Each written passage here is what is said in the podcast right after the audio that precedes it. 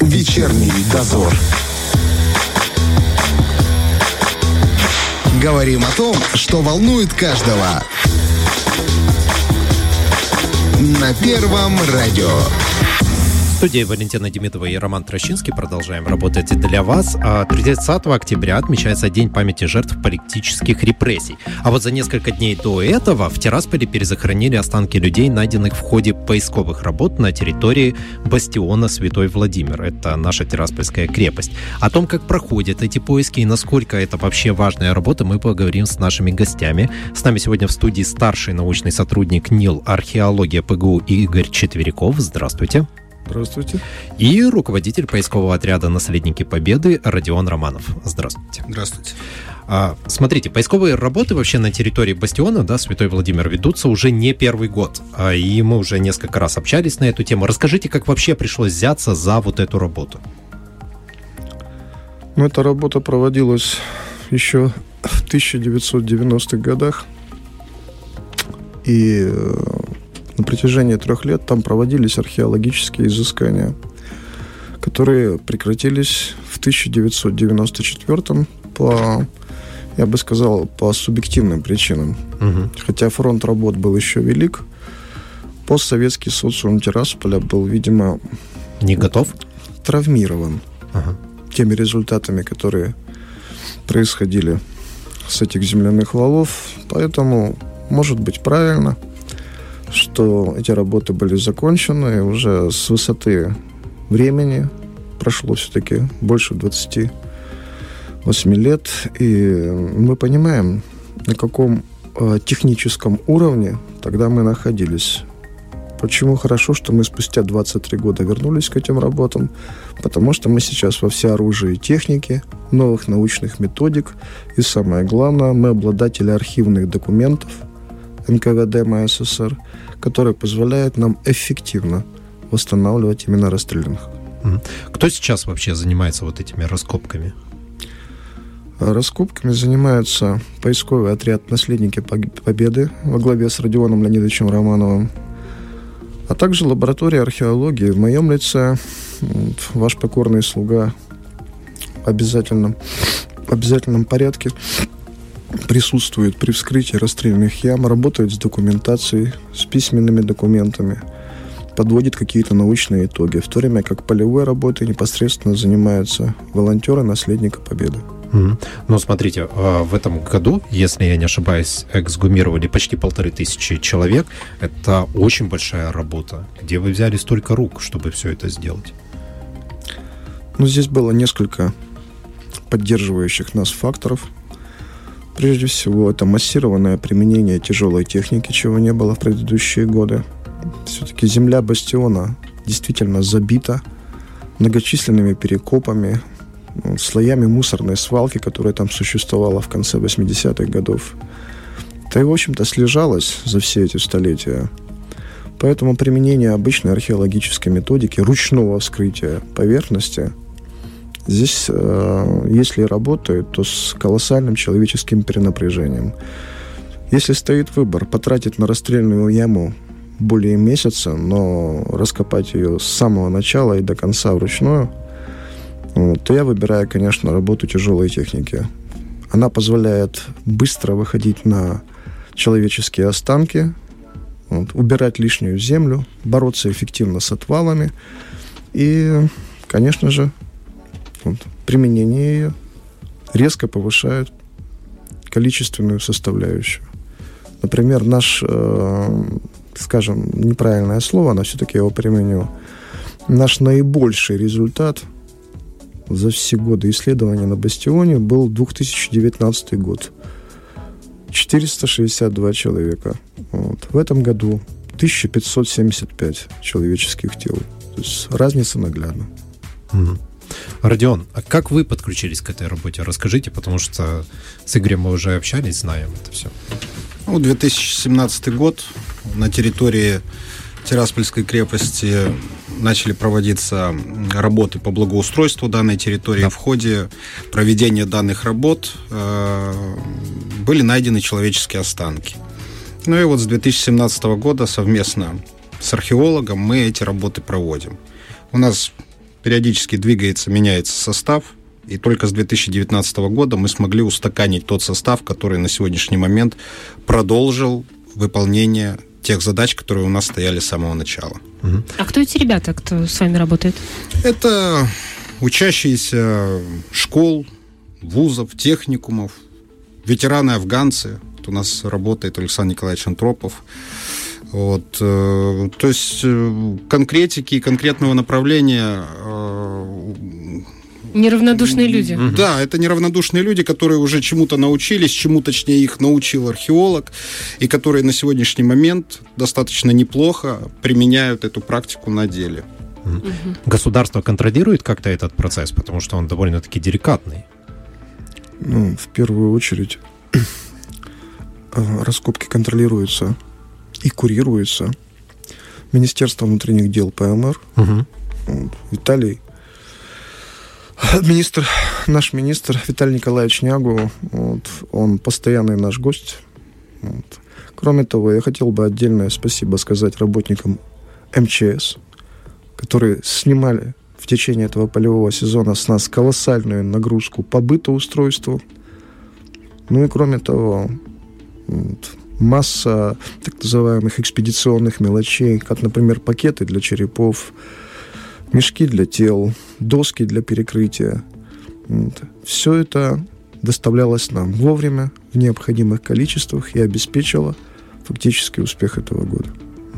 Давайте тогда немного погрузимся в историю. Вот представьте, конец 1930-х годов, да, что тогда вообще происходило в Тирасполе, да и в целом вот в МССР, да, что привело к массовым расстрелам и к самой вот такой ситуации? Массовые расстрелы 1937-1938 годов, получившие в научной литературе обозначение «большой террор», они не явились чем-то спонтанным.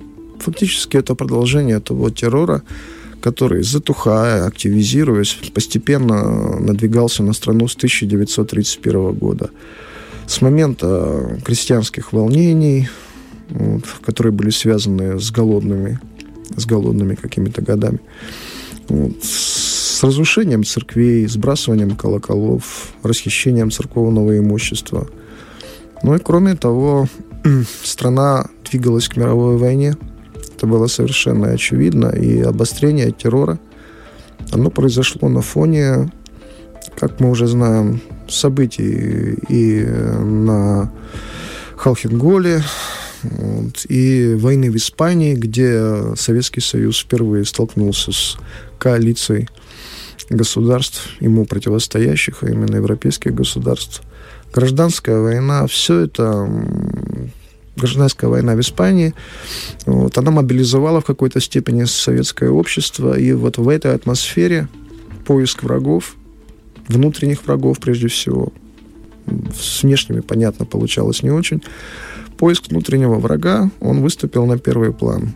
Давайте не забывать о том, что внутри самой партии происходила борьба. Борьба за власть, борьба за переделку низовых звеньев. И большой террор в этом плане видится лишь отражением тех процессов, которые бушевали в обоих столицах.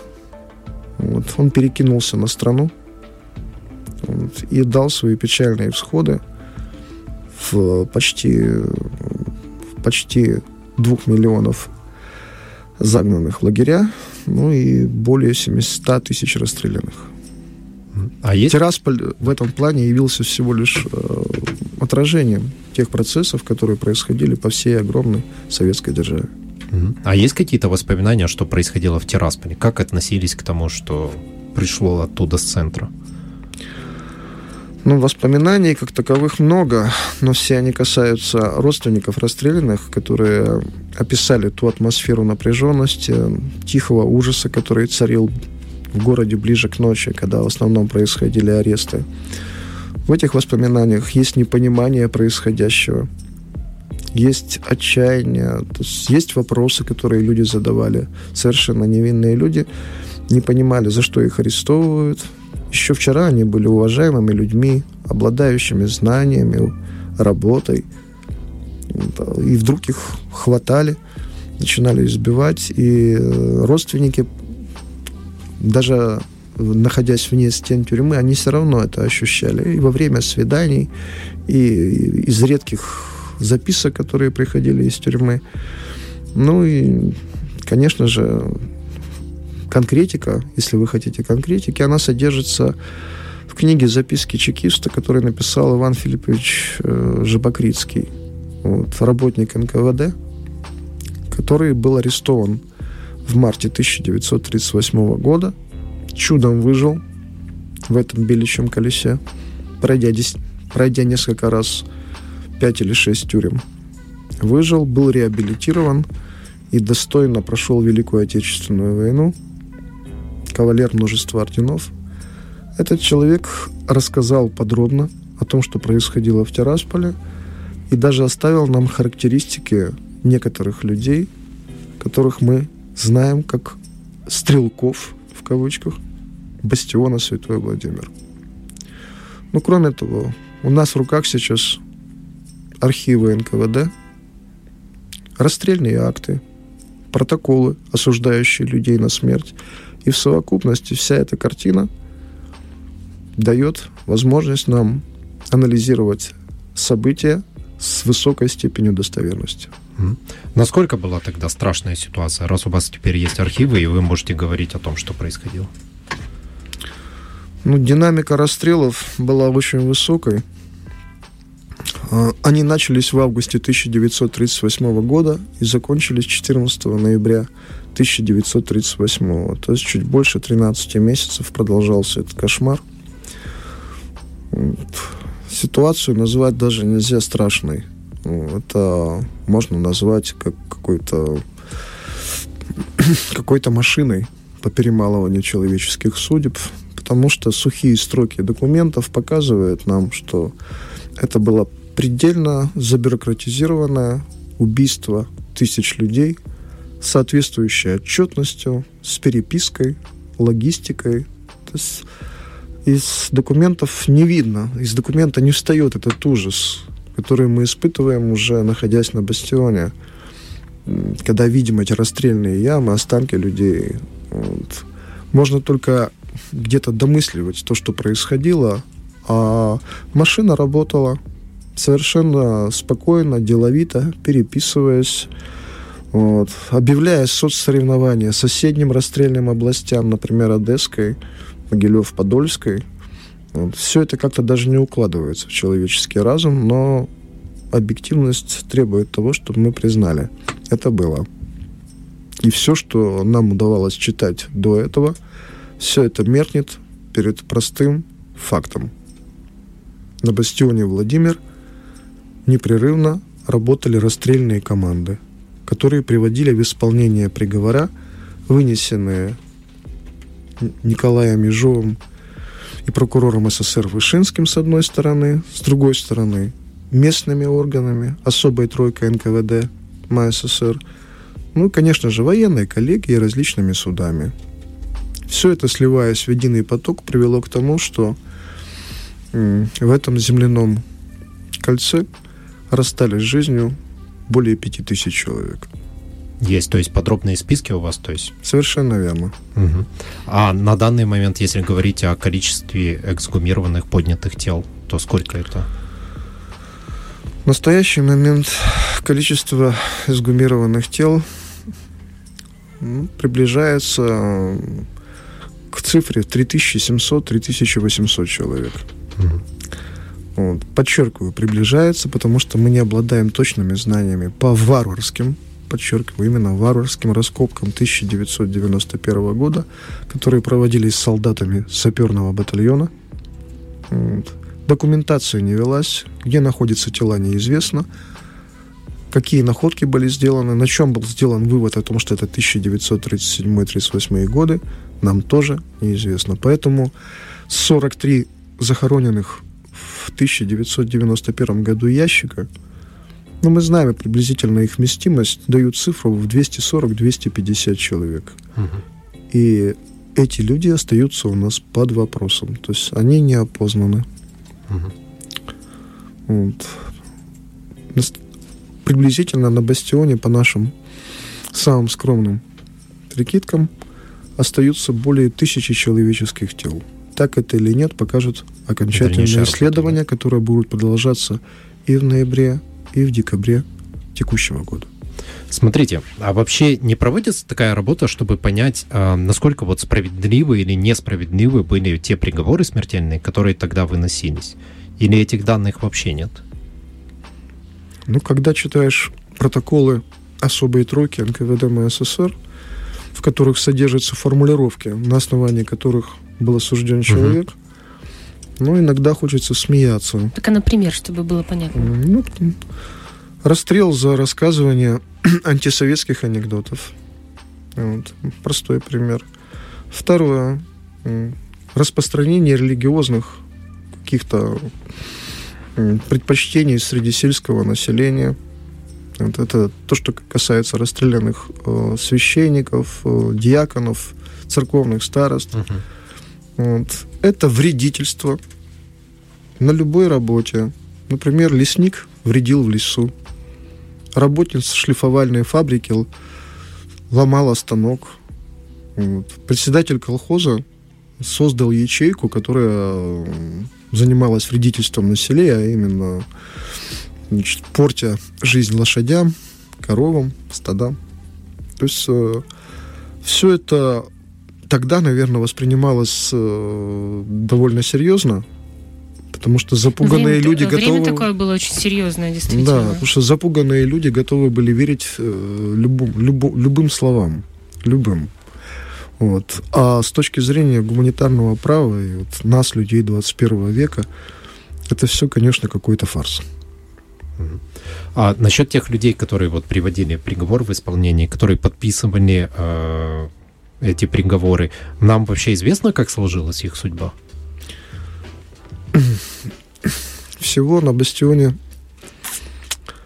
расстреливал людей не менее восьми человек. Мгм. Из этого числа нам доподлинно известно определенные черты биографии, ну, как минимум шести. Некоторые из них позже работали в КГБ Молдавской ССР. Некоторые в 1939 году были осуждены, попали в лагеря за свои зверства. И в 1942 году в качестве штрафников были отправлены на фронт. Некоторые продолжали свою, в кавычках, карьеру, расстреливая людей и в 1939, и в 1940, и в 1941. И, наверное, и далее, в течение всей Ве- Великой Отечественной войны. Зная фамили- фамилии, имена, отчества этих людей, мы, тем не менее, решили для себя, что это знание является нашим знанием сокровенным. Потому что распространение этой информации, а именно полных имен, фамилий и отчеств, а также званий, должностей Мгм. этих людей, может привести к непредсказуемым последствиям, потому что некоторые из них, по нашим данным, похоронены в Бендерах и в Тирасполе. Вы говорите о семьях их?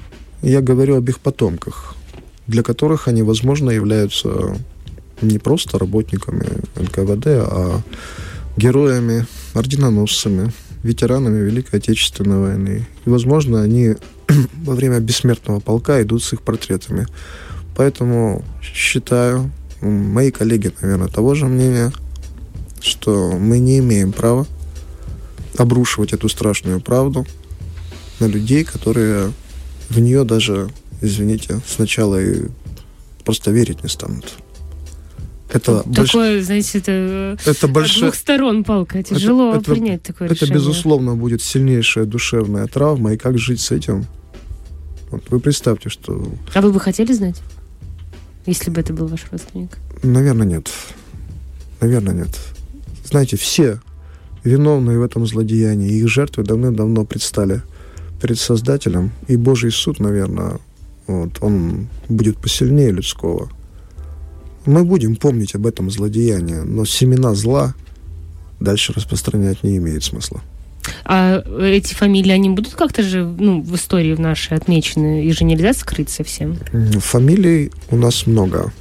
Однофамильцев можно найти для каждого человека. Поэтому в итоговой монографии, которая будет издана по результатам работ на бастионе Владимир, будут названы только фамилии людей, которые занимались своим расстрельным страшным ремеслом. Но не более того. Понятно, ни полного ФИО, ни даты рождения, чтобы Совершенно нельзя верно. было этих людей вычислить. Ну, как по мне, так это абсолютно правильное решение, потому что по-другому, конечно, это может на родственниках очень серьезно отразиться, никогда не знаешь, как поступят люди. Вечерний дозор.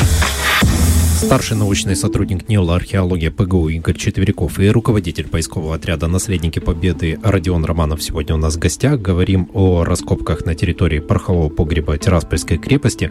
Родион, вот вы как а, младший товарищ, работая с а, столь сложной темой, что вы вообще испытываете и как при этом сохранять, ну, элементарнейшее хотя бы хоть какое-то спокойствие и рассудок, потому что очень многих это бы повергло в шок. Как я уже сказал э, немного ранее, да, вот у нас команда движется, в том числе и меняется, Мгм. ребята приходят, уходят. Э, С 2017 года вот у нас сейчас третий состав команды ведет работу. Естественно, с самого начала это было немножко тяжело. Нашим спокойствием был Игорь Анатольевич Четверяков, который как раз вот к таким вещам был привыкший, потому что это не просто, да, на тот момент мы это воспринимали как историческое событие, это все-таки человеческие останки, которые э, всех в такой небольшой шок ставили. Вот, это в том числе и бессонные ночи и все остальное, но со временем оно начало немножко устаканиваться. 2019 год приходит, э, ну, грубо говоря, совершенно новый состав, которому мы немножко были в шоке, потому что пришли ребята, которым было 13, 15, 18 лет. Стал вопрос вообще, как их Этично, да, вообще подпускать. А, ну, первое, э, это было разрешение родителей. Второе, это все-таки детский интерес. Какой-то такой определенный. И третий момент, это то, когда они уже начали интересоваться самим историческим процессом. Мгм. Вот этого самого исторического периода, который на уроках истории стараются обойти. Цепляют его буквально несколькими строками, и все. И за него никто ничего не знает. За этот период времени ребята научились, изучили технику, археологическую технику, изучили определенные исторические аспекты, и на сегодняшний момент совершенно спокойно а, продолжают вести эти работы. То есть это время.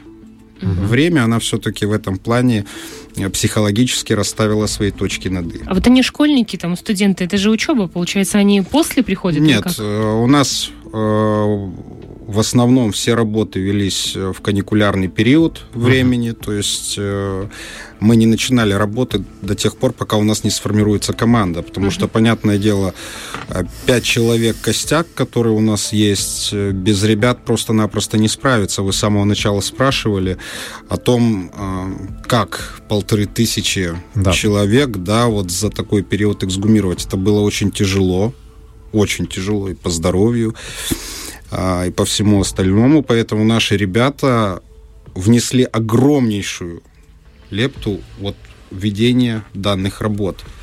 Потому что без них ну, просто-напросто мы бы на сегодняшний момент не получили тот бы результат, который мы на сегодняшний момент имеем.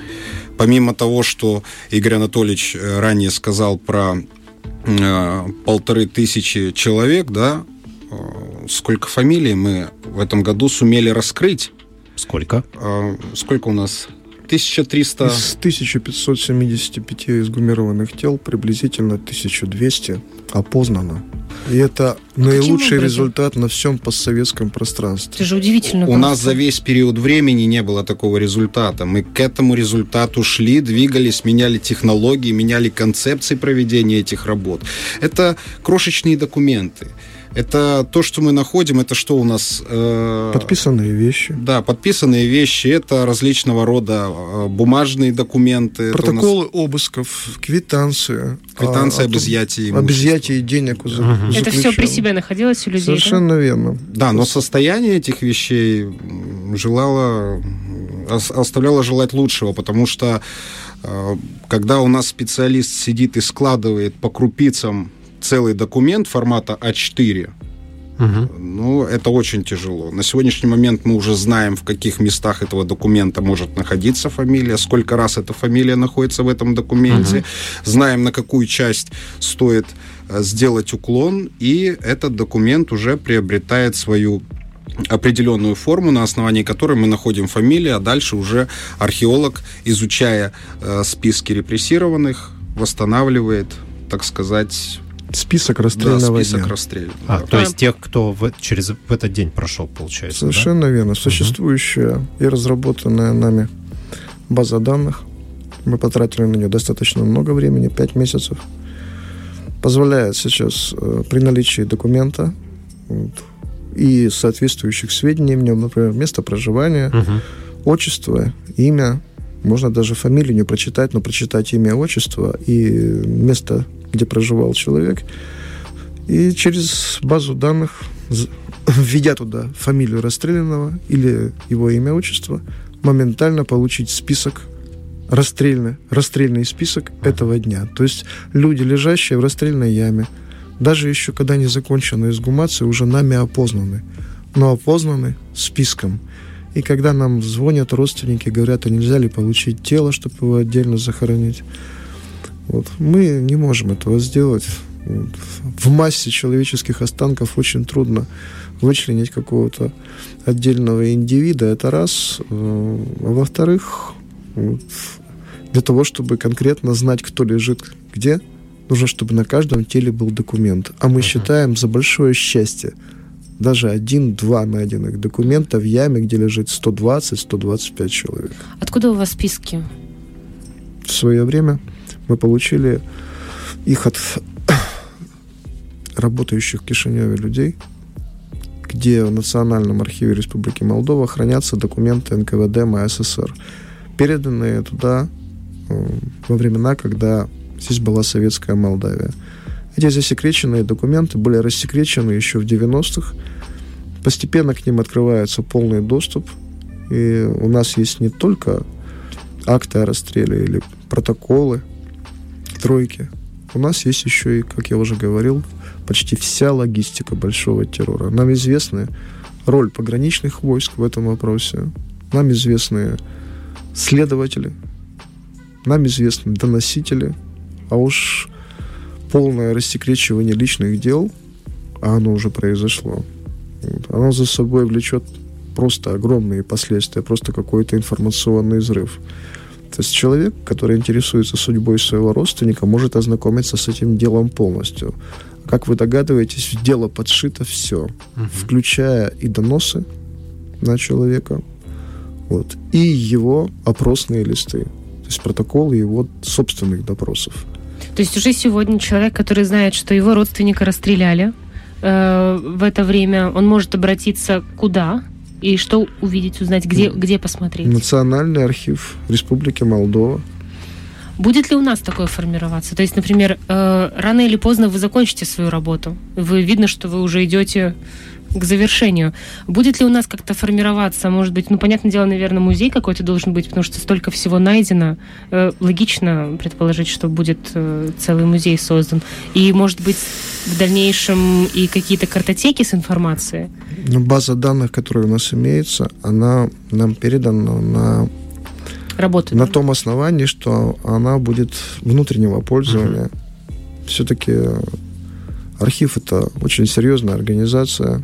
Вот, бесконтрольное распространение этих документов по интернету будет иметь негативные последствия. Мгм, понятно. Не все хотят, чтобы эту информацию распространяли. Мгм. Понимаете, что вот даже вот э, такая статистика может быть немножко грязноватая, но из 10 человек, да, всего лишь трое открыто готовы предоставить данные своих родных и близких. Не всех устраивает этот период Мгм. времени. Не все Мгм. хотят знать правду. Мгм.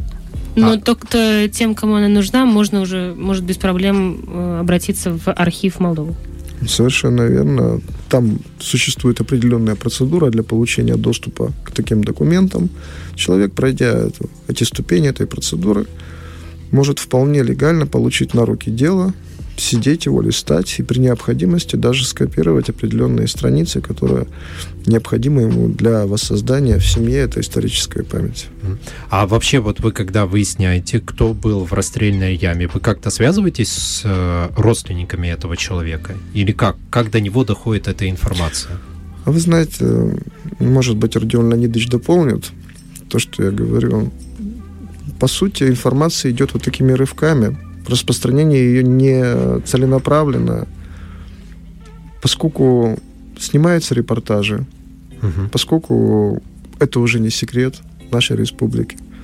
Нам звонят из разных районов. Просто в семьях происходит совещание. Люди выходят на нас, просят определиться. Бывают и те, у кого родственники были репрессированы еще в начале 30-х годов. Они уверены, что они лежат на бастионе, но это uh-huh. не так. Uh-huh. Бывают и те, которые попали в лагерь и тоже не расстреляны. И все эти люди нам звонят, потому что популяризация данной тематики, она в последнее время только усилилась в нашей республике благодаря средствам массовой информации. И, конечно же, мы в каждом случае, в каждом случае даем определенный ответ, консультативный ответ. Есть человек или нет человека в, списке, в наших списках. Эсгумировано, тело не эсгумировано. Это очень важно, потому что многие хотят привести цветы, совершить панихиду на могиле и сделать это самостоятельно, не в официальном порядке. Вот Родион Леонидович может рассказать о том, как это происходит, например, в Каменском районе. Да, вот, кстати, вот пока Игорь Анатольевич рассказывал, да, вот я вспомнил, пришел, посмотрел в телефоне, и вот как раз с Каменки пришло сообщение, скинули фамилию, имя, отчество uh-huh. и дату расстрела. Вот мы этому человеку знаем даже, что ответить. Это 11 октября 1938 года. Э, данное, данный расстрел уже раскрыт, и на сегодняшний момент человеческие останки, да, и останки этого репрессированного перезахоронены. Угу. Вот. Э, ну да, действительно, вот у нас э, было событие в прошлом году. 11 октября прошлого года с нами связалась ваша коллега, которой тоже родственники репрессированные. Она делала недавно на ТВПМР свой репортаж по этому поводу. И связалась, дала фамилии. В этот же день, 11 октября, Игорь Анатольевич высылает мне данные о том, что действительно мы нашли их родственника. И на это же 11 октября выпал, выпал расстрел угу. их родственников. То есть 11 октября они, э, их родственник был убит. 11 октября они нам дали запрос, 11 октября они получили ответ. И спустя 80 лет, 30 октября прошлого года, они попали на похороны к своему а, прадеду. Удивительные То вещи, есть, да, вот, ну, вот, вот такие вот события у нас происходят. И мы тоже были в шоке от этого. И это не единичный случай. Действительно, а, телевидение и средства массовой информации делают очень большую работу. Потому что мы не можем опубликовать данные родных и близких. Но на сегодняшний момент, кто бы к нам не обратился, у нас вот Игорь Анатольевич этим занимается, и никогда ни при каких условиях он людям не отказывает. У нас даже во время того, когда ведутся работы, нас посещают родные и близкие, он с ними идет в пороховой погреб, они сидят, ищут, обмениваются контактами и получают информацию о своем Э, родном и близком человеке, который был в тот период времени зверски убит. Я почему спрашиваю? Потому что в этом году на перезахоронении было достаточно большое количество родственников, которые приехали. Да, в этом году приехала семья из Каменки. И в этом же году мы, нами был скрыт тот самый расстрел. Угу. Вот, и спустя время, это внуки, да, приехали, Игорь Анатольевич? И внуки, и даже правнуки. Да, уже. внуки, правнуки приехали на похороны своего близкого человека. Смотрите, вам осталось, как вы сказали, еще пару месяцев работы. Что потом? Потом планируется последнее перезахоронение. Кстати, извините, перебью. А где сейчас э, перезахоранивают, чтобы понять вообще? Возле деревянной церкви новомучеников и исповедников церкви русской. Недалеко, да, как раз? Это рядом такое деревянное. Да, да, это 100 метров от бастиона Владимир. Угу. Эта церковь маркирует место, где в свое время были ворота тюрьмы НКВД, откуда обреченных вывозили на смерть. Последний путь их был очень коротким, не более 100-150 метров. Вот. И в этой братской могиле сейчас находится уже, как я сказал, более 3700 человек. Вот. В эту же могилу будут подхоронены те, кого мы находим, будем находить в течение ноября и декабря. Мгм. Вот. Будет ли иметь это большой резонанс? Я думаю, что уже, наверное, не нужно. Вот. Тихо отпетые люди вот, будут просто погребены вместе со своими товарищами по этому несчастью. Вот. Все, что нужно сделано, уже сделано. Все, что нужно сделать, мы уже сделали. И при этом ежегодно Да. вы все-таки напоминаете сами людям о том, куда они могут обратиться. Куда? Мы можем дать. Вот, пожалуйста, в том числе и к нам, если есть желание, помимо того, что э, проработать с архивом Республики Молдова, да, либо у людей есть на руках личные дела, они Мгм. всегда у нас могут узнать, э, были ли найдены останки их родного человека. У вас есть, э, может быть, какая-то почта, может быть, э, соцсети. Вот куда удобнее к вам обращаться, чтобы все-таки не нарушать личное пространство, потому что... У нас есть соцсети, у нас есть э, номера телефонов. Игорь Анатольевич все-таки старший научный сотрудник лаборатории археологии, и если кто-то поинтересуется, да, это не проблема обратиться в лабораторию археологии для того, чтобы Мгм. уточнить его данные. Или к, э, к наследникам Победы Наследники также Победы, можно? да, в соцсетях находятся, всегда можно написать, все данные имеются там, это не тяжело совсем. Мгм, И в этом плане мы всегда поможем и открыто придем на помощь. Мгм. Вернемся к вопросу. Вы сказали, что будет монография выпущена, да, по итогам этой работы?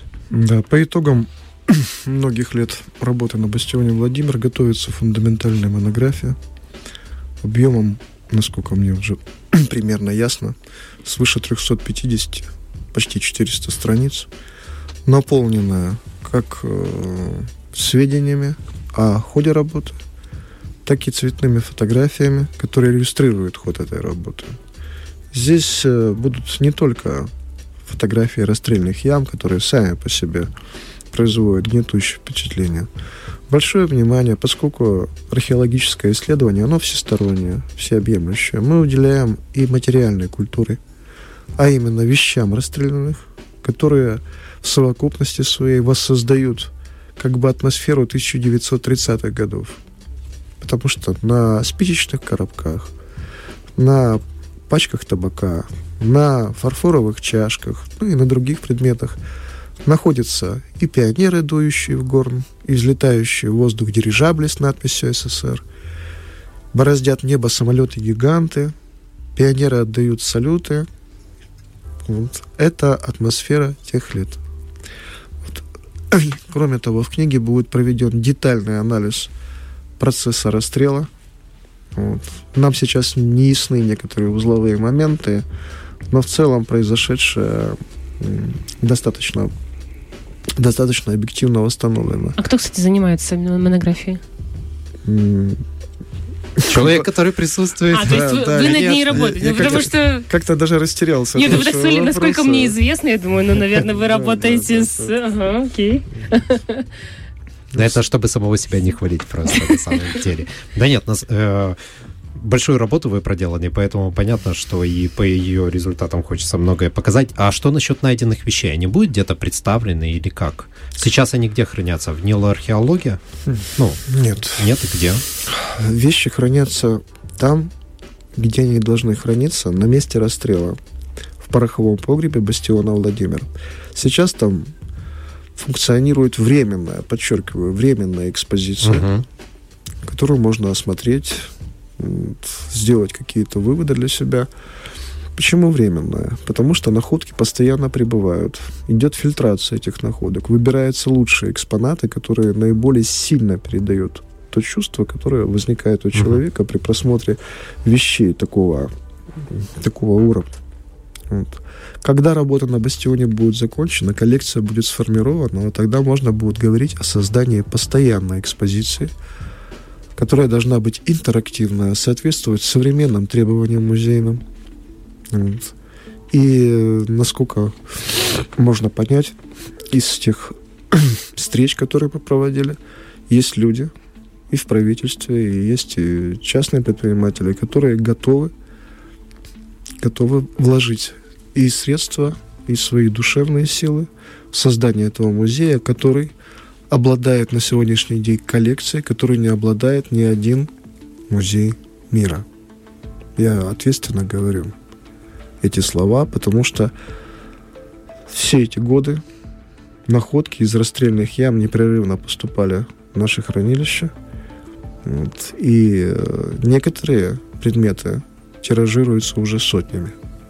Просто сотнями.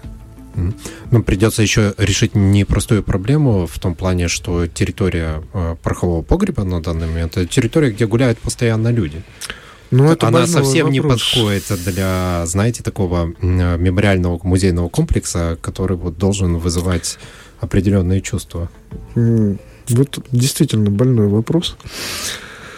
Э, когда работаешь на дне бастиона, имеется в виду на его дневной поверхности, угу. и наблюдаешь, как по валам в этот момент э, мирно ходят женщины, дети, выгуливая собак, как рядом проходят влюбленные, парочки. Так, э, понимаете, я помню, да. что в, где-то в начале студенчества да. мы там гуляли, я понятия не имела, что вот это место настолько столько хранит в себе. Ну, поверьте, вот это пастораль, которую я сейчас описал, угу. вот, она э, дисгармонирует с тем, что мы делаем. Да. Это ощущение есть. То есть э, с большей долей вероятности, если бы стал вопрос о закрытии валов бастиона, то есть преграждении туда пути людям, угу. местному населению, то мы, наверное, бы проголосовали за. Другое дело, что этот бастион является неотъемлемой частью исторического ландшафта Бородинского района. И там не просто ходят люди, это уже ходят э, внуки, наверное, даже не внуки, сыновья и внуки угу. тех, кто ходил по нему раньше. Извините, пожалуйста. Это место служит местом прогулок на протяжении, простите, ну, как минимум, наверное, 50 лет. С него катаются дети зимой на санках. Что мы в этой ситуации запретить, просто сказать, нет, сюда вы больше ходить не будете, хотя они ходили туда десятилетиями. Там ходят и пожилые люди, которые были когда-то молодыми и выросли в этом районе. Ну, давайте вот мы возьмем дорожку из прошлого в будущее, которая, которая привычна, по которой ходят целые поколения людей, возьмем и перекроем конечно же, будет это определенное возмущение. Люди смирятся, в конце концов. Но бастион для них родной. И эти валы — это валы их детства, юности. Вы знаете, э, валы детства юности, с которых ты катаешься на сгорке, это прекрасно, но когда ты узнаешь, что там 5000 человек были расстреляны, тебе как-то кататься уже не хочется. А вы знаете... Мне кажется, люди просто не совсем в курсе. Вот в я говорю, что я, я извините, что я, дайте высказаться. Я, э, когда узнала, что мы там гуляли, и там вот настолько все серьезно и тяжело, ну, мне до сих пор стыдно, понимаете? Но я не знала. Мне кажется, люди тоже. Ну, мне кажется, что вы, наверное, одна на 100 тысяч, которая вот задумалась о таких вещах. Но в этом году и таблички поставили, что там ходить нельзя, что поставили таблички для детей, что там опасная зона, потому что э, каждый вскрытый вал имеет высоту 6 метров. Угу. И плюс еще в низменность идет расстрельная яма, то есть это еще где-то метра полтора. И вы знаете, никогда вот за весь этот период особо людей ничего не останавливало. Таблички вырывались, хотя это на благо этих же самых детей. Люди как продолжали жаловаться, так и жалуются, что не оборудована там какая-то определенная территория, и ничего не меняется. Даже предупреждающие знаки, которые стоят по территории, по всей территории валов. Сегодня вот мы с утра пришли, были сбиты, одна табличка всего лишь осталась. Хотя там стоят и камеры безопасного угу. города. Людей ничего не останавливает. И все владеют информацией, особенно район Федько, который у нас это наши постоянные э, гости, да, которые приходят и спрашивают, и получают ответы о том, что происходит. Ну, оно не меняется. Уже это у нас какой? Пятый сезон, да, мы ведем? Пятый, пятый сезон. Пятый сезон. Вот пять сезонов к нам постоянно приходят люди. В один сезон вам тоже вот расскажу такую вещь. У нас с территории были украдены человеческие черепа. Знаете, где их нашли? Их нашли в подвале одного дома. Дети с ними игрались. Ну, о чем можно говорить? Это в первую очередь воспитание, которым не занимаются родители. Зачем? Ты, э, вы знаете, я в свое время помню, мы вообще такие вещи обходили. У нас парк Кирова который я когда узнал, что это кладбище, я уже старался как-то даже не было такого желания там пройти, прогуляться и все. Ну, сейчас менталитет в том числе и детей, подростков, он совершенно иной совершенно. И в этом плане родителям нужно вести какие-то определенные беседы. Потому что то, с чем мы сталкиваемся, с отношением как раз вот этого подрастающего поколения, это и есть где-то основная проблема. И мы это видим. Не лучшим образом это говорит о жителях района, которые Ну, наверное, к сожалению, о некоторых, кто Но... к этому всему причастен. И все-таки, мне кажется, если будут э, вестись, точнее, когда будут вестись работы на, над облагораживанием э, и музейного комплекса, да, логично хотя бы часть огородить. Ну, как, как нет-то? Ну, существуют планы по превращению триады э, э, братская могила церковь новомучеников, исповедников церкви русской и бастиона в один поминальный комплекс. Угу. Ну, да. И вот в рамках этого комплекса возможно то, что вы предлагаете. Должно быть все систематизировано, урегулировано, и проход на бастион в том числе. Как экскурсию водить тоже, сразу показывать. Ну, да, давайте, К этому должны давайте... люди прийти сами это очень важно. У нас Екатерининский парк, если вы помните, тоже как только открыли, там были в том числе и поломки. Да, и когда да, сделали да, Тираспольскую крепость, там сумели и стекла повыбивать. Да. Сейчас более или менее как-то вот, вот эта вот тема устаканилась. То есть э, народ начал ценить то, что это сделано для них. Люди начали понимать вот эти вот тонкости. Вот мне кажется, что в данной ситуации перекрывать, прятать объект исторического наследия ну, было бы неправильно. Да, мне кажется, что еще предстоит э, столкнуться там с какими-то нелицеприятными вещами. Но будем надеяться на то, что все-таки люди сами придут к пониманию того, что это за место. Ну, как минимум, вы ведете свою работу. Потом да. это все будет освещаться, потом это все будет рассказываться. И, возможно, воспитается уже совершенно другое поколение, которое будет к этому относиться иначе. Не так, как что мы привыкли ходить по этой тропинке, мы будем ходить, а нам плевать, что под ногами находятся десятки и сотни тел. Поэтому будем Дай надеяться, Бог. что все-таки будет.